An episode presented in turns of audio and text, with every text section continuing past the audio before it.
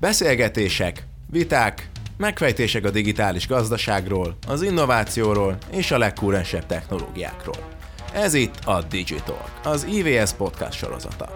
Könnyed társalgás, fajsúlyos témák, jövedelmező gondolatok. Hallgassatok ránk! Minnyájunk nevében üdvözlöm a hallgatókat. Mielőtt belevágunk a bemutatásba, egyből rákérdezek arra a vendégeimtől, hogy az elmúlt időszakból mi volt a legjobb élmény a közvetlen uniós forrásokkal kapcsolatban, és Edina, té, neked adom meg a szót ezzel kapcsolatban. Um, Részemről a legjobb élmény az szokott lenni, amikor magyarok sikert érnek el európai szinten, és ez lehet úgy, hogy magyarok által koordinált projekt nyert, nyer Európai Uniós forrást, vagy a projekt eredmények kapnak olyan kitüntetést, hogy egész Európa előtt bemutatják egy nagy kiállítást. Ki tudsz emelni valamit mondjuk az utóbbi 12 hónapból? Egy valami um, szépet?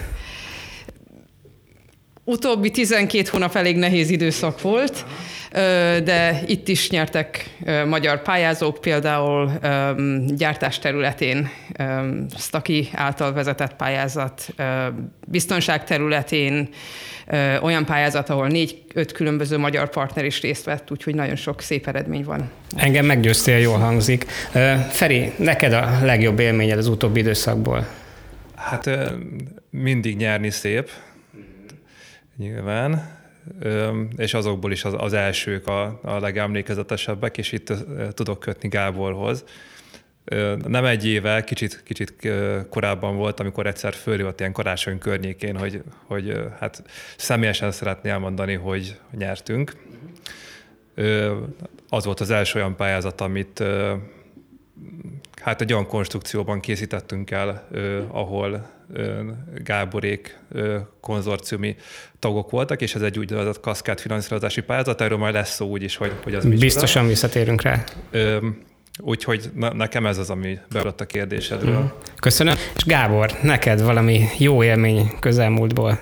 Igen, én, én lehet, hogy több élményt is mondanék. A, egy picit régebbi élmény az, amikor én belecsöppentem először a közvetlen brüsszeli forrásoknak a világába, és a, az első projektet, amikor elindítottuk, és sok nemzetközi konzorcium partnerrel ott ültem az első kickoff megbeszélésen, az egy nagyon meghatározó élmény volt, mert ott olyan szakemberekkel találkoztam, akik nagyon, tehát Európában a legjobbak voltak azon a területen, és, és utána is rengeteget tudtam, akár személyesen én, vagy az egész csapat tanulni tőlük. Uh-huh. És ugye ezzel kezdődött. Utána egy nagy, nagy vízválasztó volt a pandémia, ami, amikor ugye az, az történt, hogy az eddig megszokott menetrend, hogy a partnerekkel találkozunk személyesen, az megváltozik, és mindenki meg volt ijedve, hogy most mi fog történni. Tudunk-e egymással dolgozni, úgy, hogy nem tudunk utazni. És uh, igazából a kérdés erre ez teljesen egyértelmű, hogy igen, sőt, uh, sok, sok szempontból még talán hatékonyabban is, hatékonyabbá vált az együttműködés. Erre is vissza fogunk térni akkor, Gábor. Köszönöm szépen. Mielőtt tovább megyünk, akkor a vendégeimet megkérem, hogy saját magukról egy pár mondatot mondjanak, milyen intézménytől jöttek, és milyen szerepkörben vannak itt a mai beszélgetésen. Edina. Német Edina vagyok, a Nemzeti Kutatási Fejlesztési és Innovációs Hivatalnak dolgozom, mint nemzeti kapcsolattartó, és a munkám nagy része arról szól, hogy cégeknek, egyetemeknek, kutatóintézeteknek segítek abban, hogy részt tudjanak venni hatékonyan az EU-s pályázatokon. Mhm, köszönjük. Gábor? Én Vice Gábor vagyok, az Innomind Group Kft. ügyvezetője, illetve az IVS-ben a KKV tagozat vezetője. Uh-huh. Köszönöm. Feri? Ender Ferenc. Két sapkában is uh-huh. tudok itt remélhetőleg értelmesen hozzászólni a témához. Az egyik az egy kis középvállalkozói vagy mikrovállalkozási sapka, a Spin Split Kft. ügyvezetője és egyik alapítója vagyok, uh-huh. illetve a Budapesti Műszaki Egyetemen a villamosmérnöki kar elektronikus eszközök tanszékének vagyok egyetemi docense és tanszékvezető helyettese. Az egyetemen, illetve hát ezen a tanszéken működik egy úgynevezett digitális innovációs hub, és ez lesz az a kapcsolódási pont, ami ez lesz a mai kapcsolódás. Jó, be fogjuk ezt csatornázni, köszönöm szépen. Jó magam, Magyar Idonát vagyok, ahogy Balázs a bemutatkozásban felvezetett engem. Régóta kapcsolatban vagyok az IVS-szel, elnökségi tag is voltam egy előző időszakban, most pedig az EU forrás munkacsoportot vezetem. Jó magam, korábban pedig tapasztalatot szereztem az Európai Bizottság külső szakértőjeként pályázati bírálatban, úgyhogy különböző perspektívákat tudunk ma idehozni szerintem ehhez a beszélgetéshez.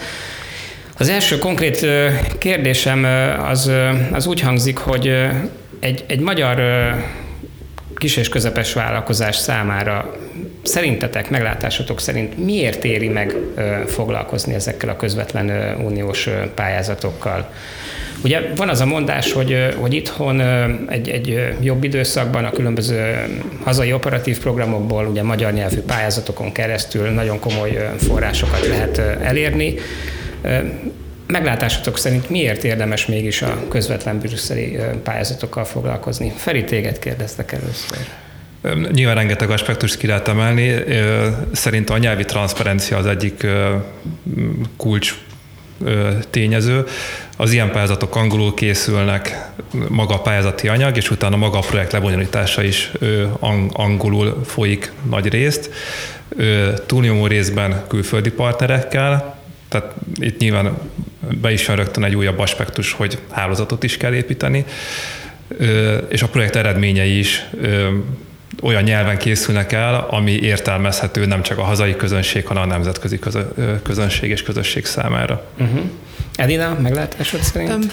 Szerintem azért érdekes, mert effektíve rákényszeríti azt a céget, hogy már attól a pillanattól, hogy mondjuk valamilyen prototípus terméket vagy szolgáltatást a piac felé szeretne mozdítani, ne a magyar piacon gondolkodjon, hanem sokkal szélesebben, és már akkor abban a pillanatban megkeresse a kapcsolatokat, beépüljön európai vagy nemzetközi értékláncokba, és akkor már nagyobb siker lehet ezzel a projekttel. Uh-huh. Tehát egy önmagán egy picit túlmutat Igen. maga a pályázati projekt. Gábor, te tapasztalatod szerint?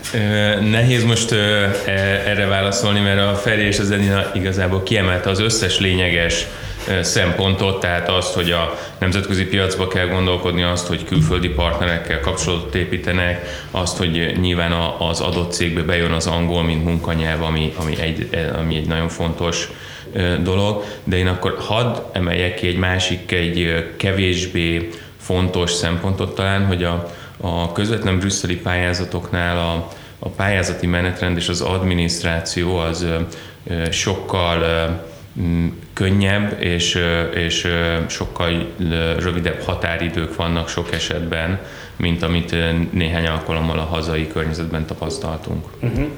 Uh, amit most előnyként fogalmazol meg így van, uh, a így van. brüsszeli pályázatok javára. Viszont uh, rá kell kérdezzek, mert megígértem a a munkacsoportban is, és a, a kollégák számára is, hogy, hogy őszintén bele fogok kérdezni abba, hogy melyek azok a buktatók, amik ugye a hazai pályázati rendszertől eltérő elvárások miatt jelentkeznek, és Ferivel beszélgettünk előzetesen, illetve egy, egy interjúdat el is olvastam, amit átküldtél, ott például elhangzott, hogy, hogy több körben kellett megpróbálni pályázni, mire, mire sikerült nyertes pályázatokig eljutni mik azok a, a legfontosabb buktatók, amiket így kiemelnél? Nyilvánvalóan verseny van a uh-huh. nemzetközi pályázatoknál is, vagy az EU-s pályázatoknál is, és a hazai pályázatoknál is. Tehát ez, ezzel a faktorral azt hiszem, hogy mind a két esetben számolni kell. A megközelítés viszont nagyon más a hazai pályázatoknál inkább az a megszokott, hogy egy szervezetet vagy egy céget azt szerint mérnek meg, nem kizárólag, de nagyon nagy súlya szerepel a pályázati szempontok között, vagy az értékelési szempontok között, hogy a gazdaságilag hogyan teljesít. Nyilván azt feltételezvén, hogy ha ő szakmailag jól teljesít, akkor gazdaságilag is jól teljesít. Uh-huh. Az EU-s projekteknél ez egy picit fordítva van megfogalmazva, ott nem a gazdasági tőkét értékelik, hanem a tudás tőkét. Tehát azt kell megmutatni a pályázatban, hogy a cégben, szervezetben mekkora tudást halmoztak föl eddig, és ezzel mit akarnak kezdeni a pályázat keretein belül. És az EU-ban azt feltételezik, hogyha egyébként valaki ö, szakmailag jó, akkor ez nyilván aztán majd ö, megfelelő gazdasági uh-huh. profitot fog generálni. Ja, akkor végül is ez nem is annyira buktató, hanem, hanem inkább előny, hogyha ha jól értelmezem, vagy interpretálom. Igen, olyan szempontból buktató, hogy ha valaki ö, tapasztalattal rendelkezik a magyar pályázati rendszerben, akkor át kell formálni egy picit uh-huh. a mhm. gondolkodását. Át kell formálni a gondolkodást. Edina, buktatók, biztos, hogy az elmúlt hosszú-hosszú időszakból sok ilyen van, de most csak egy, egy-két kulcselemet um, Talán lendület és kitartás, mert uh-huh. um, ezeknek a pályázatoknak nem feltétlenül jók a sikerarányai, tehát nem lehet egy elutasított pályázat után feladni, hanem tanulni kell belőle, le kell vonni a tapasztalatokat uh-huh. belőle, és újból próbálkozni. Mert gyakran úgy működik, hogy mondjuk akár 6-tól 20 százalékos a sikerarány, és nagyon-nagyon sok jó pályázatot elutaz, elutasítanak. Uh-huh. Tehát következő körben lehet, hogy pont a magyar pályázat jár, jár jól és sikerrel. De. És menet közben akkor lehet tovább építkezni a visszajelzések alapján, hogy hogyan lehet jobban pályázni legközelebb. Uh-huh. Gábor, nézek rá, hogy szerinted buktató? Igen, azt én is kiemelném, hogy a maga az közvetlen EU-s pályázatoknak van egy szakmai nyelvezete, egy struktúrája, amit nagyon fontos megtanulni, ez nem hasonlítható a magyar pályázati nyelvezethez, meg környezethez, ez, ez más, és ezt meg kell tanulni, ameddig, és azt nagyon gyakran látjuk, hogy a magyar cégeknek jó ötletei vannak, mégsem tudnak sok esetben labdával rúgni mondjuk egy spanyol vagy egy olasz hasonló céggel szemben, mert hogy nincs meg az a speciális szakértelem, ami egy ilyen projekthez szükséges. Uh-huh.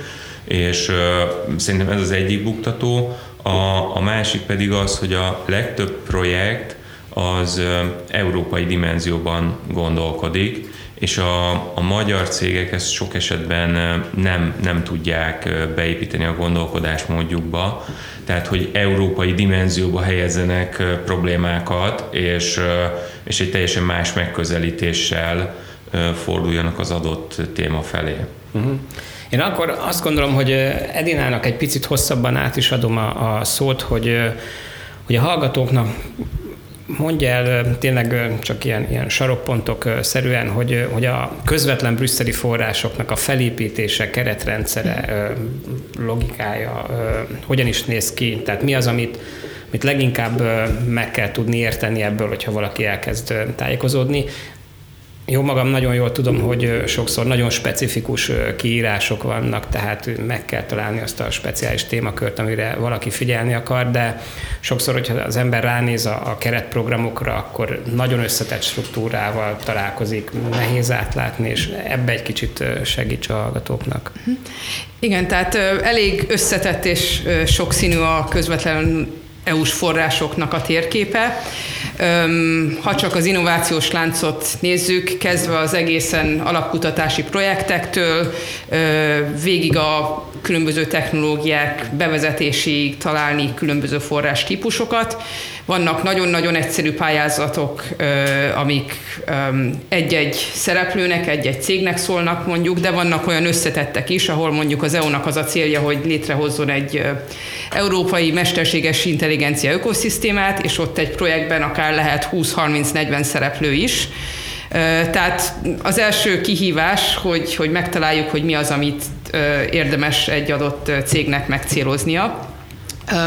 De azt tudom mondani, hogy mindenképpen van olyan, mert, mert vannak a kezdő pályázatok, ahol éppen, hogy csak egy kis KKV-nak való kísérletezési lehetőség van, ahol nem kell átmenni a teljes bürokrácián, ezek a kaszkád finanszírozások, Aha. amiről szó, szó lesz később, és vannak a célzott témákat megnevező pályázatok, ahol meg kell érteni az adott terület szakpolitikai hátterét, az EU-s célokat, kik a főszereplők, milyen értékláncok vannak Európában, és akkor ha az adott szereplő ezen mind átvergődik, akkor tudja már, hogy hol helyezkedjen, tehát ez egy hosszabb befektetést jelent.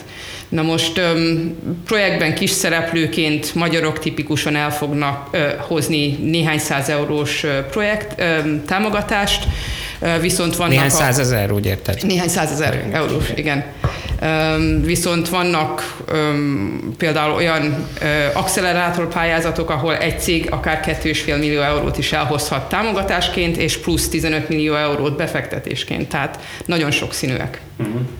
Köszönöm, és hogyha ha jól értem, akkor a, az innovációs hivatal különösebben ebben az új fejlesztéspolitikai ciklusban, ami, ami 21-től indult, még nagyobb hangsúlyt szeretne fektetni arra, hogy, hogy felkészítse a pályázókat, ezeket főként információs napokon keresztül, vagy, vagy milyen eszközökkel tervezitek?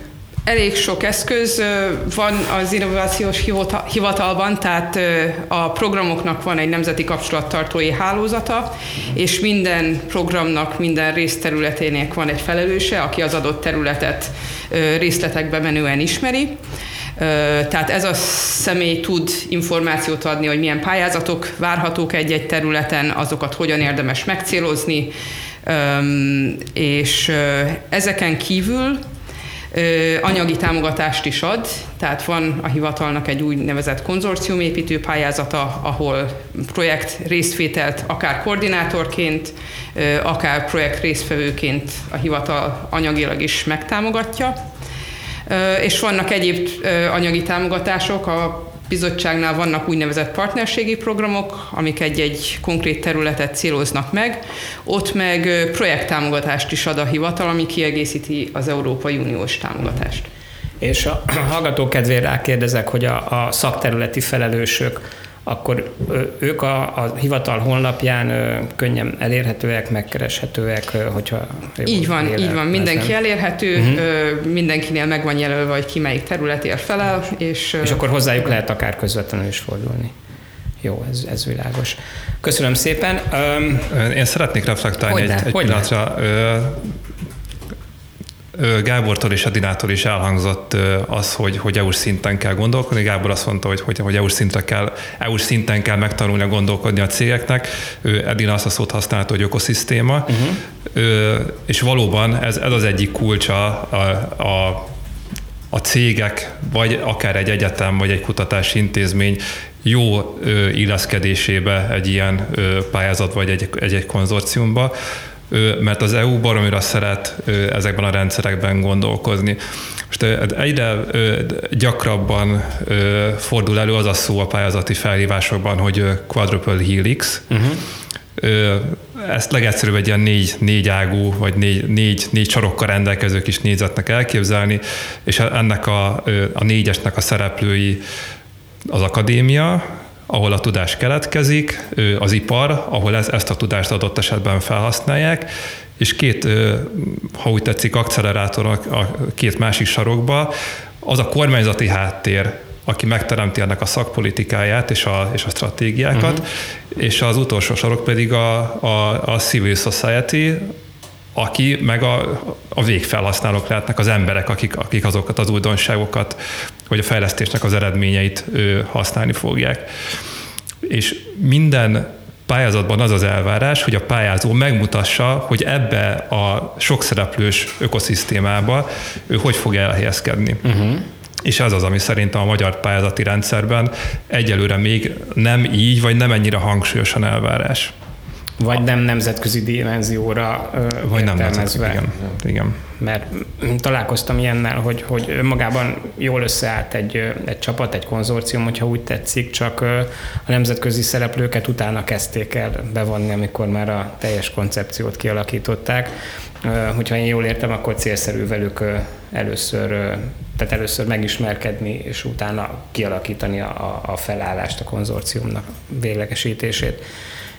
Viszont a Gábornak adok szót a, a reakcióra, utána viszont azért, hogy a témakörökben előre tudjunk menni a podcastba, a jó és legjobb gyakorlatokról fogok érdeklődni, hogy az a kiválósági szint, amit ugye utaltatok rá többen, hogy, hogy nagyon erős verseny van, ugye a sikerarány is sokkal alacsonyabb, mint a hazai pályázatoknál, Tehát ugye itt egyfajta kiválóságot keresnek a közvetlen uniós források esetében, hogy ez a kiválósági szint, ez, ez hogyan érhető el, mik a jó gyakorlatok erre. Viszont előtte Gábor.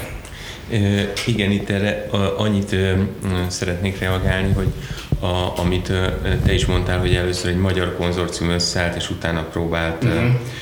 ugye külföldi partnereket behozni, mert hogy látták, hogy van ilyen feltétel, hogy külföldi partnerek is kellene, és hogy, hogy ez, ez egy nagyon fontos tanulság szerintem, és akkor itt a jó gyakorlatok felé is mehetünk, hogy azok a jó pályázatok, amikben tényleg a különböző típusú szereplők, amiket a Feri is említett itt az akadémia, ipar, civil társadalom, illetve kormányzat részéről is jönnek inputok, a különböző országok, különböző fejlettségű gazdaságok, különböző profilú gazdaságoknak a szereplőitől, és úgy tud összeállni egy igazán jó konzorcium és egy igazán jó pályázat, ha ezt mind bele lehet sűríteni, és maga a, a pályázási folyamat az egy, az egy közös munka és uh-huh. igazából ez egy nagyon tipikus jellemzője a közvetlen brüsszeli forrás. Időtartamban itt milyen hosszú pályázati felkészülési időszakról beszélünk, ha hónapokra ezt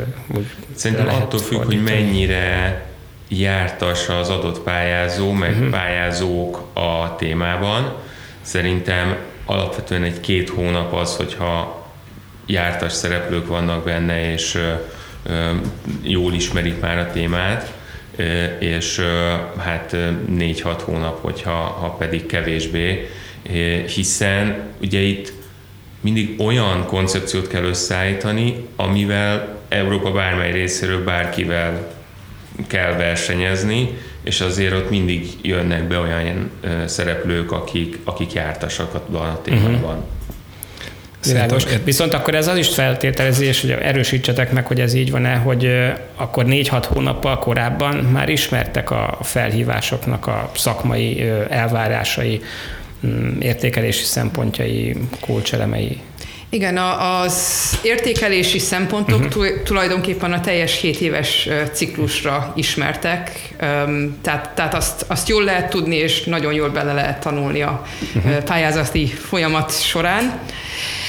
A kiírások a legtöbb úgy működik, hogy két évente jelenít meg a bizottság egy úgynevezett munkaprogramot, ahol előre lehet látni, hogy mikor milyen kiírások lesznek, úgyhogy lehet készülni, bőven van idő a felkészülésre általában.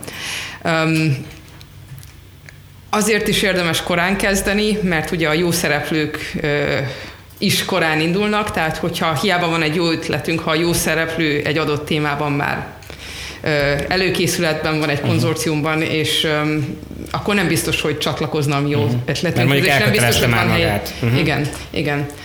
Um, ami még jó gyakorlat, hogy a pályázati kiírások, a tematikusok, van egy egy-két oldalas kiírás, ami elmagyarázza, hogy mit vár el a bizottság. Uh-huh. És ezt nagyon-nagyon sokszor érdemes elolvasni, mert az a sok szereplős játék, amit itt említettünk korábban, az, az mindegyik pályázatban tükröződik, és lehet látni, hogy itt a bizottság elvárja, hogy legyen néhány felhasználói eset, itt a bizottság elvárja, hogy legyen etikai szakértő uh-huh. vagy jogi szakértő, és mindezt ez a két oldalas kiírás tükrözi. Gyakran azt látjuk, hogy magyar pályázók elolvassák a címet, Igen. de jó mesterséges intelligencia használata a robotikában, pont olyan ötletem van, de a részletek az, az már kevésbé jön le a uh-huh. pályázat során. Világos. Feri, erről? Igen, egy picit a gyakorlati uh-huh. aspektust akartam megvilágítani. Magyar pályázatokban szerintem a szakmai rész elkészítése, kérdezted, hogy, hogy mennyi, mennyi a pályázati igen, felkészülési igen. idő. Szerintem ott 40% alatt van maga a szakmai rész, uh-huh. és a pénzügyi terv, illetve a pályázati űrlap kitöltő program mindenféle hibáinak a, a, a hibáin átverekedni, azt töltik ki a maradék 60 ot Lehet, Vannak hogy... olyan kollégáim, akik azt mondanák, hogy ez egy optimista arányszám ennél. Én, én rosszabbakat szoktam hallani. Lehet. Tehát mindenképpen az, id, az effektív időnek a kisebbik része megy azzal, el, el azzal, hogy a, hogy a szakmai részen dolgozunk. Uh-huh. Igen. Nagyon jellemző a magyar pályázati rendszerre, hogy plain text pályázatokat készítünk, tehát semmiféle ábrának, hasonlóknak nincsen benne helye. Ezzel ellentétben az EU-s pályázatok, uh-huh. ahol a szakmai rész kidolgozását én, én olyan 60-70 százalékra nyugodtan ö, merném satszolni. Általában egy ábrával indítanak, és az egész pályázati anyag ilyen infografikákkal van uh-huh. teletűzdelve, ami nyilván sokkal jobban segíti a megértést a bírálók számára is. És a pénzügyi tervezéssel Hát kíváncsi lennék majd a ti véleményetekre, de, de szerintem mondjuk egy 10-15 százalék időráfordításnál nem kell több. Uh-huh. Értem. Ha már pénzügyi tervezésről ö, beszéltünk, ö, átlagban el ide mondtad, hogy nagyon sokféle ö, kiírás van, de hogyha egy, egy ö, egy klasszikus, átlagos kis- és középvállalkozás szempontjából nézzük mondjuk egy ilyen két-három éves ciklust figyelembe véve, ugye két éves a munkaprogram, akkor, akkor nézzünk egy két éves ciklust, hogy nagyságrendileg mekkora bevonható finanszírozási forrásról beszélünk egy-egy ilyen KKV esetében? Mekkora az a tét, amiről itt beszélgetünk? Tudom, hogy sávosan lehet ezt csak megmondani, de, de valahogy próbáljuk meg akkor ezt kézzelfoghatóvá tenni. Tudom, hogy munkacsomagokhoz lehet kötni, vagy munkacsomagokon belül feladatokhoz lehet ezt kötni, de mégis hogy, hogy tud valaki ezzel kalkulálni? Mert ha csak megnézi, megnézi valaki a kiírást, akkor ott, ott van, hogy 10-20-30 millió eurós keret, fognak támogatni 8-10 pályázatot, akkor ugye ebből nem biztos, hogy még kijön a matematika. Ebbe segítsetek nekem egy kicsit. Szerintem a a projektben elvállalt szereptől függ uh-huh. kicsit. Uh, itt említettük többször a kaszkád finanszírozásokat, okay. ott uh, egész kis összegeket is uh, el lehet nyerni. Mennyire kis összegeket? Um, mondjuk szerint. 60 ezer euró. Okay. Uh, ahol, ahol nem olyan nagy uh, időbefektetés, meg uh, erőforrás befektetés szükséges ahhoz, hogy elnyerjék a finanszírozást a uh, KKV-k de ha egy projektben valaki munkacsomagvezetői szerepet, koordinátori szerepet vállal el, akkor már a pályázásnál sokkal több erőforrást kell tervezni, de ez azzal uh-huh. is mhm. jár, hogy a projektben nagyobb szerepet kap az adott szervezet, és elhozhat fél millió, egy millió eurót. Uh-huh. Amit korábban említettem, az accelerátor pályázat, ott meg önállóan lehet pályázni, tehát ott már tényleg-tényleg nagy összegeket, több milliót lehet elhozni, viszont Hát ott a legnagyobb verseny uh-huh. az egész. Magyarországról eddig körülbelül hány cégnek sikerült mondjuk ebbe a nagyságrendbe így, így elhozni? Csak úgy, úgy Elég sok, mert már jó ide uh-huh. megy ez a program, csak menet közben átalakult, tehát korábban ezt a programot úgy hívták, hogy KKV eszköz, és um, akkor lehetett kisebb forrásokra, nagyobb forrásokra uh-huh. is pályázni. Um, most már accelerátornak hívják, mert látta az EU, hogy uh, nem csak az a gond, hogy piacra vigyenek egy terméket vagy szolgáltatást, hanem hogy az ö, Európának legyen siker, tehát ne az legyen, hogy Európa megfinanszírozza, és utána felvásárolják Amerikából, ah, hanem ö, legyen itt is forrás ahhoz, hogy ez a ö, cég ez növekedjen, ö, és azt az innovációt tényleg sikerre vigye, felskálázza. Uh-huh. De akkor legalább van mondjuk már száz magyar nyertes Á, nem, nem, nem. Annyi, nem. annyi, azért, annyi azért nincs, még annyi nincs. Azért nincs. Tehát Jó, hát az, majd a beszélgetésünk után, majd, majd utána akkor beindulnak. Jó, de akkor, akkor azért ilyen 10-20-30-as nagyságrend az, az már az már összejött. Oké. Okay. Gábor, látom, hogy akartál valamit hozzátenni ehhez esetleg, nem? Én, én azt gondolom, hogy az Elina nagyon jól összefoglalta azt, hogy ugye mindig a közvetlen brüsszeli pályázatokkal kapcsolatban azt kérdezik, nagyon jó, de ez mennyi pénzt jelent nekem? És igazából erre nincs olyan egyértelmű válasz, és ez még a, visszautalok egy picit a beszélgetés elejére, hogy ez egy nagyon markáns különbség szerintem a hazai meg a brüsszeli pályázatok között, hogy igazából ez azt tudjuk mondani, hogy attól függ, milyen feladatot tud elvállalni az adott cég, milyen kiírásról van szó, és itt a néhány tízezer eurótól Igen. mehet a, a millió eurókig. Hmm. Tehát ez De olyanra van-e példa, hogy valaki még közvetlen brüsszeli pályázaton nem indult, nincs korábbi tapasztalata, és érdem mi eséllyel tud pályázni mondjuk millió eurós nagyságrendre? Szerintem ez nagyon attól függ, hogy melyik, melyik polcra szeretne felugrani uh-huh. az az adott cég.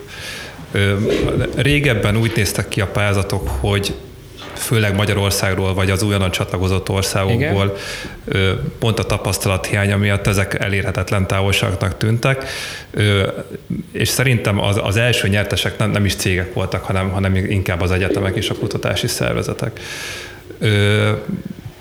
És 5-6 éve jelent meg azt hiszem ez a kaszkád finanszírozási konstrukció, aminek érzésem szerint pont az volt az egyik lényege, az egyik lényeges eleme, hogy betegyen egy új polcot sokkal közelebb uh-huh. a, a KKV-k, vagy a, vagy a még, még kisebb, a mikrovállalkozások szintjéhez, és nagyon jól mutatja a struktúráját, hogy nem is közvetlenül az EU-hoz kell pályázni, hanem az EU által már pá- támogatott konzorciumok csinálnak felhívásokat, tehát a pályázat kiírója is sokkal közelebb földrajzilag és, és ö, ö, politikailag is, ha úgy uh-huh. tetszik, sokkal közelebb áll a, a pályázókhoz. Ott lehet ezeket a, ö, hát 5000 eurós pályázat is létezik, ö, uh-huh. valóban ez a 35-50 ezer uh-huh. euró szokott lenni az, az átlagos ö, ö, finanszírozási összeg. És még ami nem hangzott el, de szerintem fontos, hogy a támogatási intenzitás az egy tipikus KKV esetében 70% körül van az EU-s pályázatoknál. Egyetemek, kutatási intézetek pedig általában De ugye ez a, ezt azt teszi lehetővé, hogy itt alapvetően innovációs projektekről beszélgetünk, tehát ugye az innováció címszó miatt lehet Igen, ilyen tehát ez, ez, arány. Ez nem arra van, hogy az ember ö, ö, CNC gépet ö, ö, vásároljon a, a cégébe, hanem itt, itt innovatív ötleteket kell projektszerűen megvalósítani. Mm.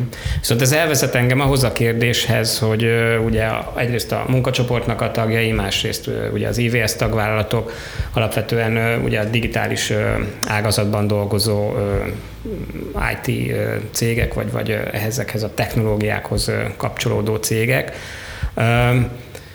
Pályázati szempontból ennek a potenciális pályázói körnek láttok-e valami olyan sajátosságát, amit, amit kiemelnétek? Tehát, hogy például ugye nagyon sok mérnöki cég tagvállalatunk, vagy, vagy akik nem is konkrétan fizikailag megfogató terméket gyártanak, hanem, hanem mérnöki szolgáltatásokat nyújtanak.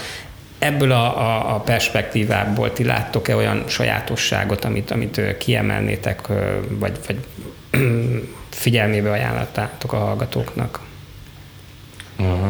Én azt gondolom, hogy ugye a, a mostani fő EU-s prioritás ez a Digital and Green Transformation. Uh-huh.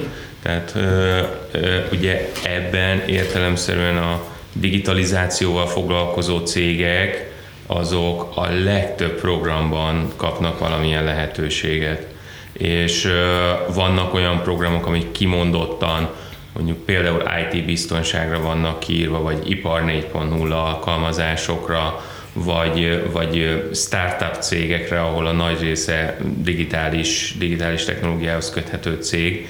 Tehát én azt gondolom, hogy nagyon jó lehetőségek vannak, és ha visszatérhetek még arra egy picit, amit a Feri mondott, ez a kaszkád finanszírozás, uh-huh. hogy, hogy az egy tipikusan jó belépő a magyar akár IT cégeknek, akár nem IT cégeknek, mert egy nagyon jó tanulópályát biztosít, és csak a mi környezetünkben van szerintem legalább 20 olyan magyar cég, aki ebbe sikerrel részt tudott venni, és megismerhette, hogy, hogy hogy működik egy brüsszeli pályázat. És közöttük van olyan, aki esetleg már tovább tudott lépni ebből a induló kezdeti szakaszból?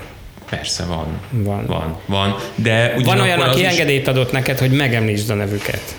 E, igen, tehát a, a, van a DSS Consulting, aki okay. egy IVS tagvállalat, akik több pályázaton is sikerrel vettek részt, ők ipar 4.0 témában, uh-huh. voltak konzorciumtagok több projektben, és az is látszik, hogy ők ugye fölvértezték magukat olyan típusú tudással, amivel most már azért több projektbe be tudnak kapcsolódni, és könnyen megértik a szót a nemzetközi partnerekkel is. Uh-huh. Nekem ugye korábban volt egy olyan tanácsom vagy, vagy gondolatom mindig, amikor hozzánk fordultak, hogy a közvetlen brüsszeli forrásokat hogy érdemes megközelíteni. Én mindig azt mondtam, hogy ne egy egyszeri pályázati alkalomba gondolkodjanak, hanem, hanem valahol el kell kezdeni egy, egy nemzetközi kapcsolatépítést. Lehet, hogy kisebb szkóppal, kisebb feladattal kell belépni valahova, lehet, hogy nem is egy önálló feladatcsomagot kell ellátni, hanem azon belül valamilyen kisebb tesztelést vagy use case bemutatást, és így szépen egy két-három éves stratégia mentén érdemes építkezni. Ezt a mostani új 2021-től indult új ciklusban is még valid megközelítésnek tartjátok, vagy ezen érdemes finomítani valamit ezen a mondáson, vagy ezt továbbra is olyan üzenetként tudjuk továbbadni, ami, ami hasznos megfogadni? Vagy máshogy fogalmaznátok meg? Én egy picit az előző témához említeném meg, de azt hiszem, hogy ide is át lehet majd kötni.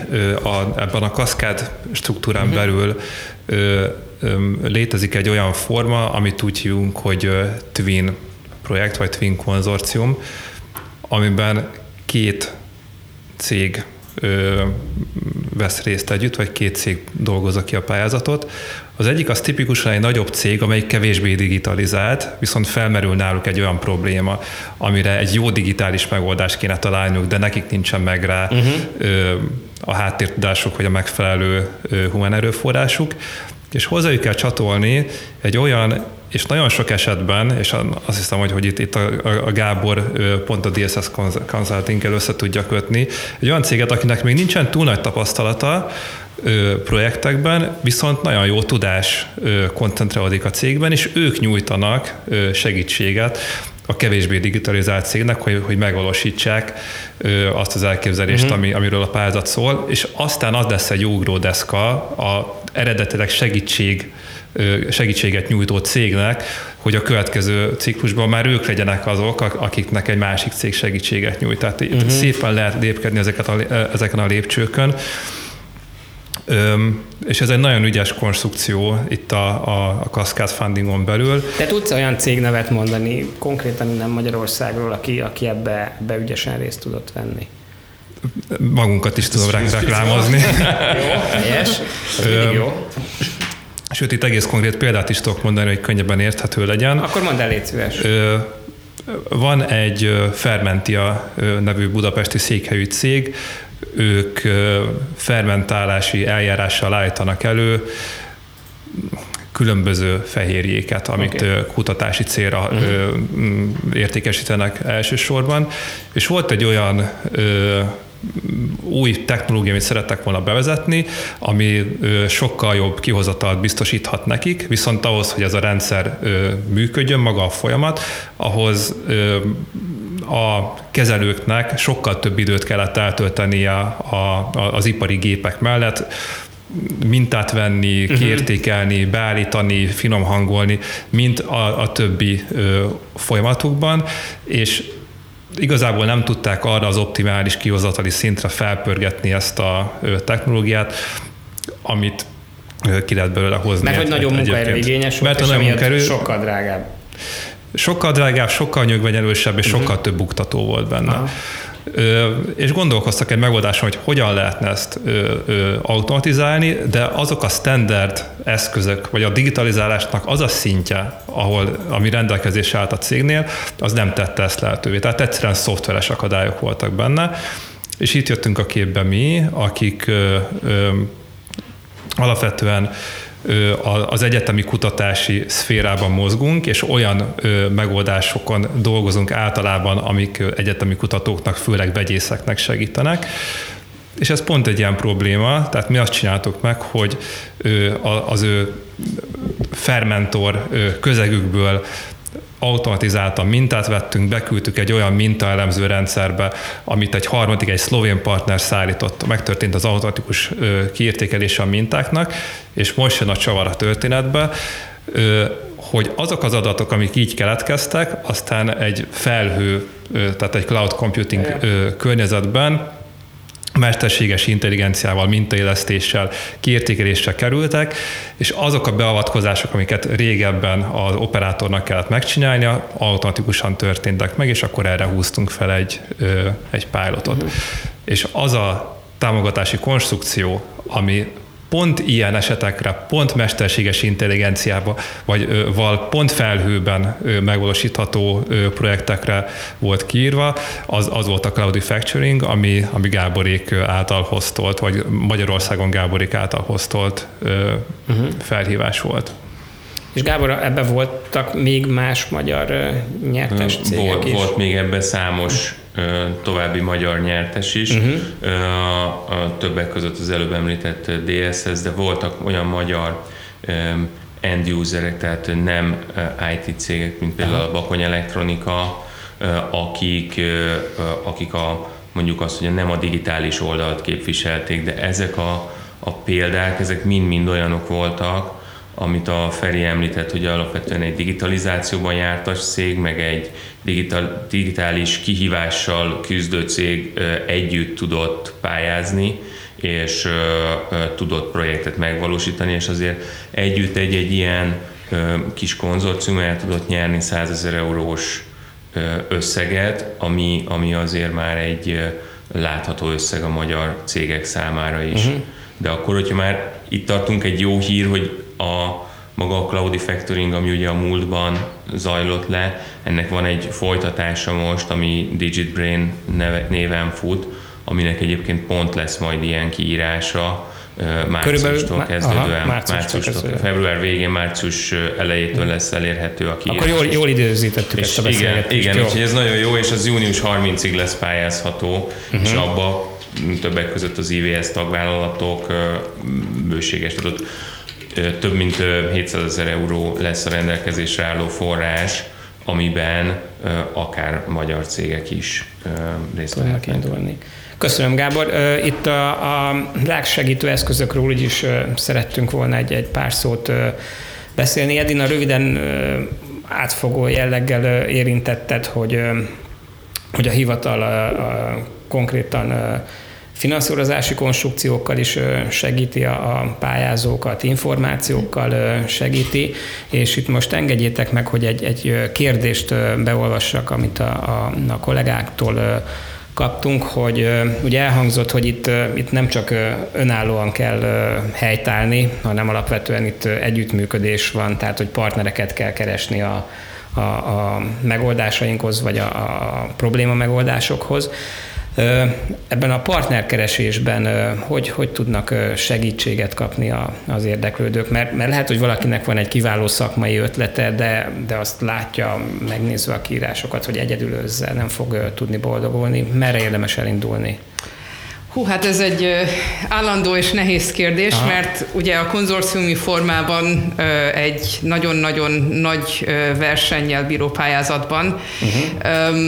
olyanokkal szeretnek együtt dolgozni a partnerek, akikben megbíznak és van már pozitív tapasztalat, tehát nehéz ebbe a klubba belekerülni. Uh-huh. Úgyhogy mhm. én azt szoktam tanácsolni, hogy elsődlegesen nézzenek körül a saját meglévő partnereik között, mert, mert ott már megvan az a bizalom, az a hosszú távú kapcsolat, ami jó alapot adhat egy-egy projektben. Viszont ezen kívül ugye rengeteg partnerkereső szolgáltatás van, és elengedhetetlen, hogy ezekben láthatóak legyenek a magyar szereplők. Uh-huh.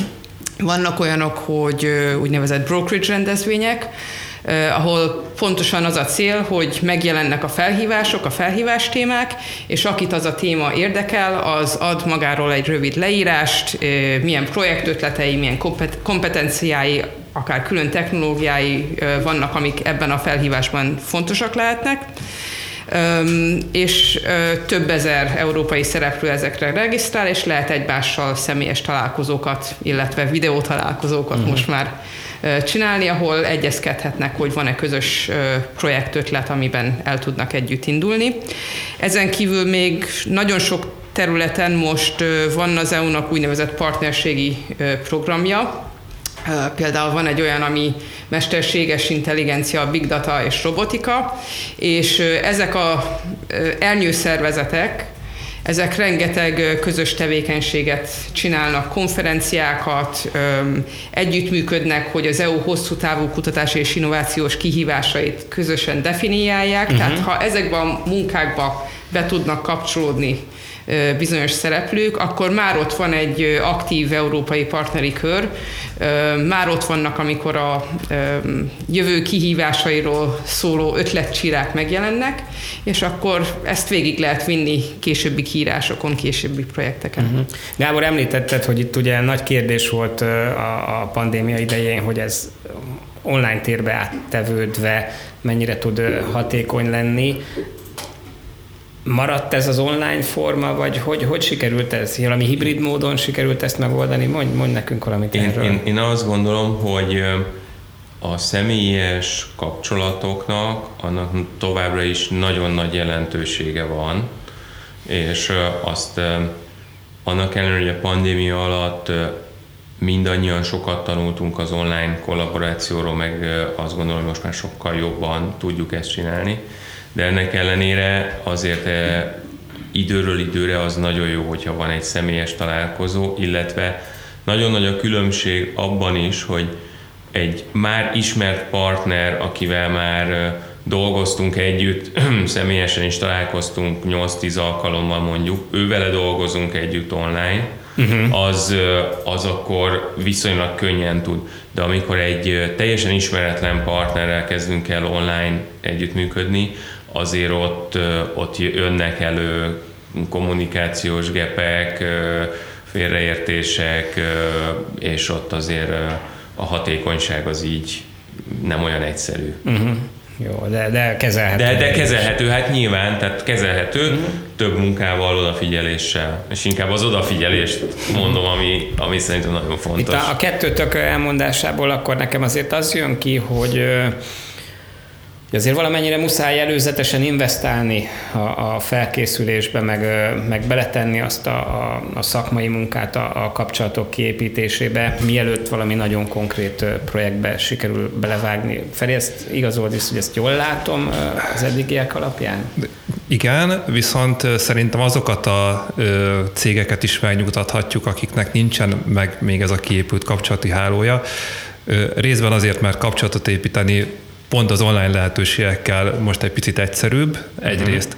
Másrészt az olyan konstrukciók, mint a Gábor által említett DigitBrain, vagy a DigiFed, ez, ez egy másik hasonló konstrukció, a konzorciumot eleve szolgáltatja, ami azt jelenti, hogy ö, olyan tagok vannak benne eleve a konzorciumban, akik adott területen ö, ö, elismert ö, szolgáltató vagy kutatóhelyek, uh-huh például egyetemek vagy digitális innovációs hubok szerepelnek konzorciumi partnerként, és ebbe a már kiépített közösségbe lép bele a cég, mint pályázó, és a nyertes pályázat esetén, vagy a nyertes projekt esetén ezeket a kompetenciákat szolgáltatásszerűen használni tudja. Uh-huh. Okés, okés, okés, jó. Edina, van-e még olyan rásegítő eszköz, amit, amit érdemes megemlíteni, mert ugye az is majd kérdés lesz, vagy akkor akár most is fel tudom tenni, hogy ugye az látszik, hogy a kormányzati oldalról van egy erőteljes támogatás, de nyilvánvaló, hogy ez a támogatás egy, egy adott pontig uh, tud szólni, és uh, az is látszik, hogy, hogy ugye vannak olyan uh, piaci szolgáltatók, akik, akik segítenek uh, összerakni egy, egy pályázati koncepciót, vagy, vagy eljuttatni a, a, a beadásig, hogy itt ebben hogy, hogy látod, hogy, hogy meddig terjed az, amit, amit kormányzati oldalról segítségként meg tudtak adni, és hol, hol kezdődik az, hogy, hogy a pályázónak a, a saját felelőssége, hogy, hogy hogyan folytatja a felkészülést? Um, hát a pályázónak minden esetben nagyon nagy a felelőssége, mert kell, hogy ott legyen az a, az a um, lendület, hogy uh-huh. végigvigyék. Most a hivatal az anyagi támogatások mellett ugye különböző tanácsadói szolgáltatásokat ad, kezdve attól, hogy segítünk azonosítani, hogy milyen pályázati lehetőségek vannak, de egészen a beadásig végig nyújtunk támogatást, tehát szívesen átnézünk pályázatokat, uh-huh. adunk tanácsokat, még az értékelés után is szívesen átnézzük az értékelési űrlapokat a pályázóval együtt, hogy következtetéseket levonjuk, és legközelebb még jobban sikerüljön. Uh-huh. De vannak igen piaci szereplők is, akik pályázatírásban segítenek. Ez elsősorban az accelerátornál jellemző, Aha. a nagyobb konzorciumi konstrukcióknál, meg inkább az a jellemző, hogy egy-egy szektorban vagy szakterületen nagyon aktív tanácsadó cégek, akik magát a szakmát is ismerik, nem Értem, csak a pályázati nem módszertant, azok aktívak, tehát ott az a kulcs, hogy azokat azonosítsuk, akik jól mozognak az adott területen. Tehát, hogy a szakmai tudás és Igen. mélység, beágyazottság is szükséges ennél a, ennél a pontnál. Jó, a kérdésem az, a, a következő kérdésem az az, hogy vannak-e olyan nagyon konkrét lehetőségek következő két, három, négy, öt hónapban, amire a Gábor által elmondottan túl felhívjuk a, a hallgatók figyelmét, hogy, hogy erre ezt kezdjék el követni, kezdjék el figyelni. Nedi, nem tudom, hogy, hogy hogy állnak most a munkaprogramok, mi Igen. van meghirdetve, egy kicsit segíts ebben. Igen, most a, a munkaprogramok második évében vagyunk, okay. tehát azok a pályázatok, amik most nyitva vannak, azok már ismertek. Uh-huh. Vannak olyan területek, ahol évente van munkaprogram, Ilyen például a accelerátor, ott a napokban fog megjelenni az új kiírás. Napokban, tehát hogy igen, egy, tehát, jó. Igen, tehát konkrétan nem jövő tudom hibázni az időzítéssel. Így van, okay. van. Kaszkád finanszírozások folyamatosan megjelennek, tehát azokat uh-huh. érdemes követni. Azokat hol lehet legjobban Hát követni? a bizottságnak van egy központi oldala, ahol elvileg mindegyik meg fog jelenni, és uh-huh. ezen kívül van néhány ilyen központi tanácsadó cég, ami üzemeltet ilyen oldalakat, amik megjelenítik a kaszkád mhm. finanszírozásokat. Azok kicsit felhasználóbarátabbak, mint a Jó. bizottság. Olyat lehet érni, hogy, hogy amikor közzétesszük a mhm. podcastot, uh-huh. akkor ezeket a linkeket esetleg uh-huh. oda uh-huh. konkrétan alá tesszük, hogy, igen, hogy igen. aki nézi, a, a, vagy hallgatja, illetve YouTube-on lehet nézni is, uh, akkor rá tudjon kattintani, és akkor elérje ezeket igen. az információkat. Igen. Jó. Ö, amik még mostanság megjelennek, a partnerségi programok. Vannak olyan mhm. partnerségi uh-huh. programok, amiket nem közvetlenül a bizottság menedzsel, hanem egy adott szervezet. Ilyen a kulcs digitális technológiák program, annak már megjelentek a felhívásai, és az intelligens hálózatok programnak is most jelennek meg effektíve a uh-huh. felhívásai, tehát ez a kettő, ami most kifejezetten így kiemelendő. Uh-huh és már megindult a következő két év pályázati ciklusának az előkészítése is. És azzal kapcsolatban mikorra lehet számítani az első tervezetekre? Uh-huh. nem nyilvános tervezetek már vannak. Uh-huh. A lényeg, tehát a digitális területen a munkaprogramnak a fő destinációi folytatódnak, tehát abban nagy meglepetés uh-huh. nem lesz. A publikus megjelenés meg, ha minden jól megy, év végére év várható. Uh-huh. Igen. Jó, tehát a téma szerint már lehet készülni, és akkor év végén meg, meg ez konkrét uh, tud lenni. Jó. Uh, ami még hátra maradhat, csak nincs olyan gondolat ehhez, bennetek, ehhez amit még... még igen, hozzátennék egyet, csak hogy egy picit így, hogy uh, uh, ugye szóban került az előbb a, a Cloud Factoring, vagy a DigitBrain uh-huh. projekt, és mi tagjai vagyunk néhány további konzorciumnak is, amiknek a keretében ugye különböző források állnak rendelkezésre, és én azért azt is megemlíteném, hogy az Innomine-nak a honlapját is érdemes olvasni uh-huh. ilyen szempontból, vagy a, vagy a LinkedIn, Facebook ö, csatornáinkat, mert ott, ott szokott lenni, tehát például most is van egy kimondottan dél-dunántúli cégek számára elérhető ö, másik forrás, uh-huh. és, és ott folyamatosan mi is publikálunk olyan projektekről, ahol, ahol tagjai vagyunk a konzorciumok. Uh-huh. Linket ki fogjuk tenni a, a podcasthoz, hogy, hogy ez is meglegyen. Én tudom, hogy nagyon kérdezősködős voltam, és nem, nem biztos, hogy hagytam, hogy annyira folyékony legyen a, a beszélgetés, de mindenképpen próbáltam azt a szempontot érvényesíteni, hogy a, a potenciális pályázó oldaláról nézzük meg ezeket a kérdéseket. Vannak-e olyan leggyakoribb, legjellemzőbb kérdések, amik, amik esetleg még nem hangzottak el, és, és azt mondjátok, hogy, hogy térjünk ki rá, és, és beszéljünk róla egy pár szót, mert érdemben segíti a felkészülést. Talán azt említeném még, hogy a bizottság független szakértőkkel értékeltek uh-huh. minden pályázatot, de még a kaszkád finanszírozásoknál is gyakran független szakértőket vonnak uh-huh. be. és ez nagyon-nagyon jó tanulási lehetőség arra, hogy a pályázók megismerjék ezeket a pályázati rendszereket, de arra is, hogy kapcsolatot építsenek. Uh-huh cégekből ö, érkező értékeléket nagyon nehezen talál a bizottság, mert ugye a cégek nekem ez az elsődleges prioritása, de egy cég elhatározza, hogy ö, komolyan pályázni fog ezekre a programokra, akkor érdemes ö, kiküldeni az embereit, hogy uh-huh. értékelőként is a másik oldalról is megtapasztalja, Tapasztal. hogy miről szól uh-huh. a program. Köszönöm a felvetést. Mm, el szokott hangozni kérdés olyan magyar cégek részéről, akik már csináltak magyar projektet, és megtapasztalták, hogy egy magyar projektben az adminisztrációs uh-huh. oldal mennyire nyögvenyelős, hogy ez hogyan alakul az EU-s projekteknél.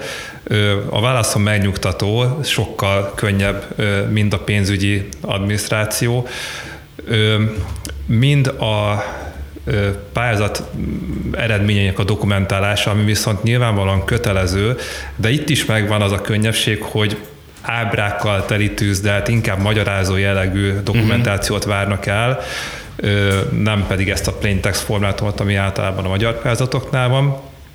Viszont az a tapasztalatunk digitális innovációs hubként, akik végigkövettek jó pár ilyen projektet hazai cégeknél is és nemzetközi cégeknél is, hogy pont az ilyen mikrovállalkozás, de még az esemék szintjén is, a dokumentációs kultúra, a dokumentációs készség az, az általában nem, nem nincsen túl jó szinten. Uh-huh. Tehát nekünk digitális innovációs hubként azt kell, hogy mondjam, hogy szinte ebbe kell a legtöbbet segítenünk a cégeknek, hogy hogy tudnak olyan minőségű dokumentációt készíteni, ami egyrészt elfogadható, mint, a projekt megvalósításának egy, egy bizonyítéka, másrészt egy barom jó belépő a következő projektjükbe. Uh-huh.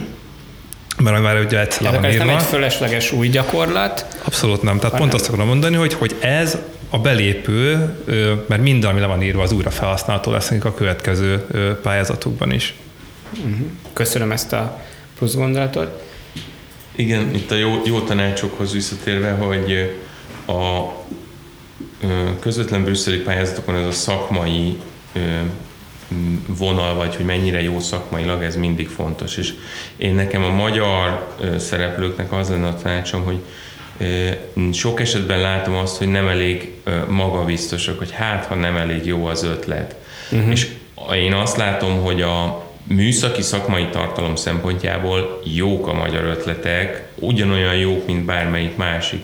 De az előbb említett dokumentáció, meg amiről itt korábban is beszéltünk, hogy maga a ö, ö, brüsszeli elvárások, nyelvezet, struktúra megléte vagy hiánya, ez az, ami, nagyon sok esetben gátolja a sikeres pályázást, és ugye ezt a, a Feri már említett, hogy a digitális innovációs központok ebben sokat tudnak segíteni, meg az olyan szereplők, akik adott esetben itt vannak Magyarországon, és ismerik ezt a pályázati területet, és ismerik a magyar cégek gondolkodását, meg látják, hogy milyen gepek vannak, a, a, mire van szüksége a magyar cégeknek. Uh-huh.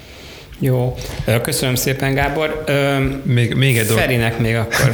jó, jó tanácsként szoktuk mindig mondani a cégeknek, hogy ha elkészült a pályázati anyaguk, akkor küldjék el nekünk, hadd nézzük meg. Uh-huh. Volt olyan cég, aki négy pályázatot adott be a digitális innovációs hubunk által meghirdetett felhívásokra, és egyszer sem nyert, de mind a négyszer másfél-két nappal a pályázati határidő előtt küldte el az anyagát, és akkor már legfeljebb szét uh-huh. tudtuk tenni a kezünket, hogy hát van vele gond, majd legközelebb egy kicsit hamarabb küldjétek el. Uh-huh. Szóval ez, ez egy akár egy három-négy napi munkával nagyon sokat lehet dobni ezeken a pályázatokon, mert általában a szakmai tartalom jó, de a többi aspektus, ami viszont szintén nagyon fontos, az, azt egyszerűen gyakorlatlanságból nem, nem tudják a cégek kidolgozni. Uh-huh. Jó, tehát akkor ne a beadás utolsó napjára optimalizálják ezeket a kiírásokat. Én magam is rengeteg információs napon számtalanszor hallottam, hogy, hogy ne, senkinek ne jusson eszébe úgy berakni a, az ütemtervet, hogy akkor majd utolsó nap nyújtja be, mert, mert ott mindig kihívások vannak. Záró gondolatra visszaadjam-e nektek a szót, vagy kiadtatok magatokból mindent?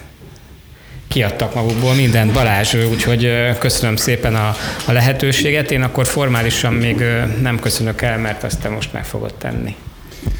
Így van, köszönöm szépen. Hallgatlak benneteket, és olyan volt, hogy mindig is ezt csináltátok volna, úgyhogy a Donát kifejezetten jó moderátor vagy, úgyhogy kicsit kellemetlenül is érzem magam emiatt egyébként, nem, nem, abszolút nagyon örülök, és persze a, a megszólók is nagyon sokat tettek hozzá szerintem ehhez a beszélgetéshez.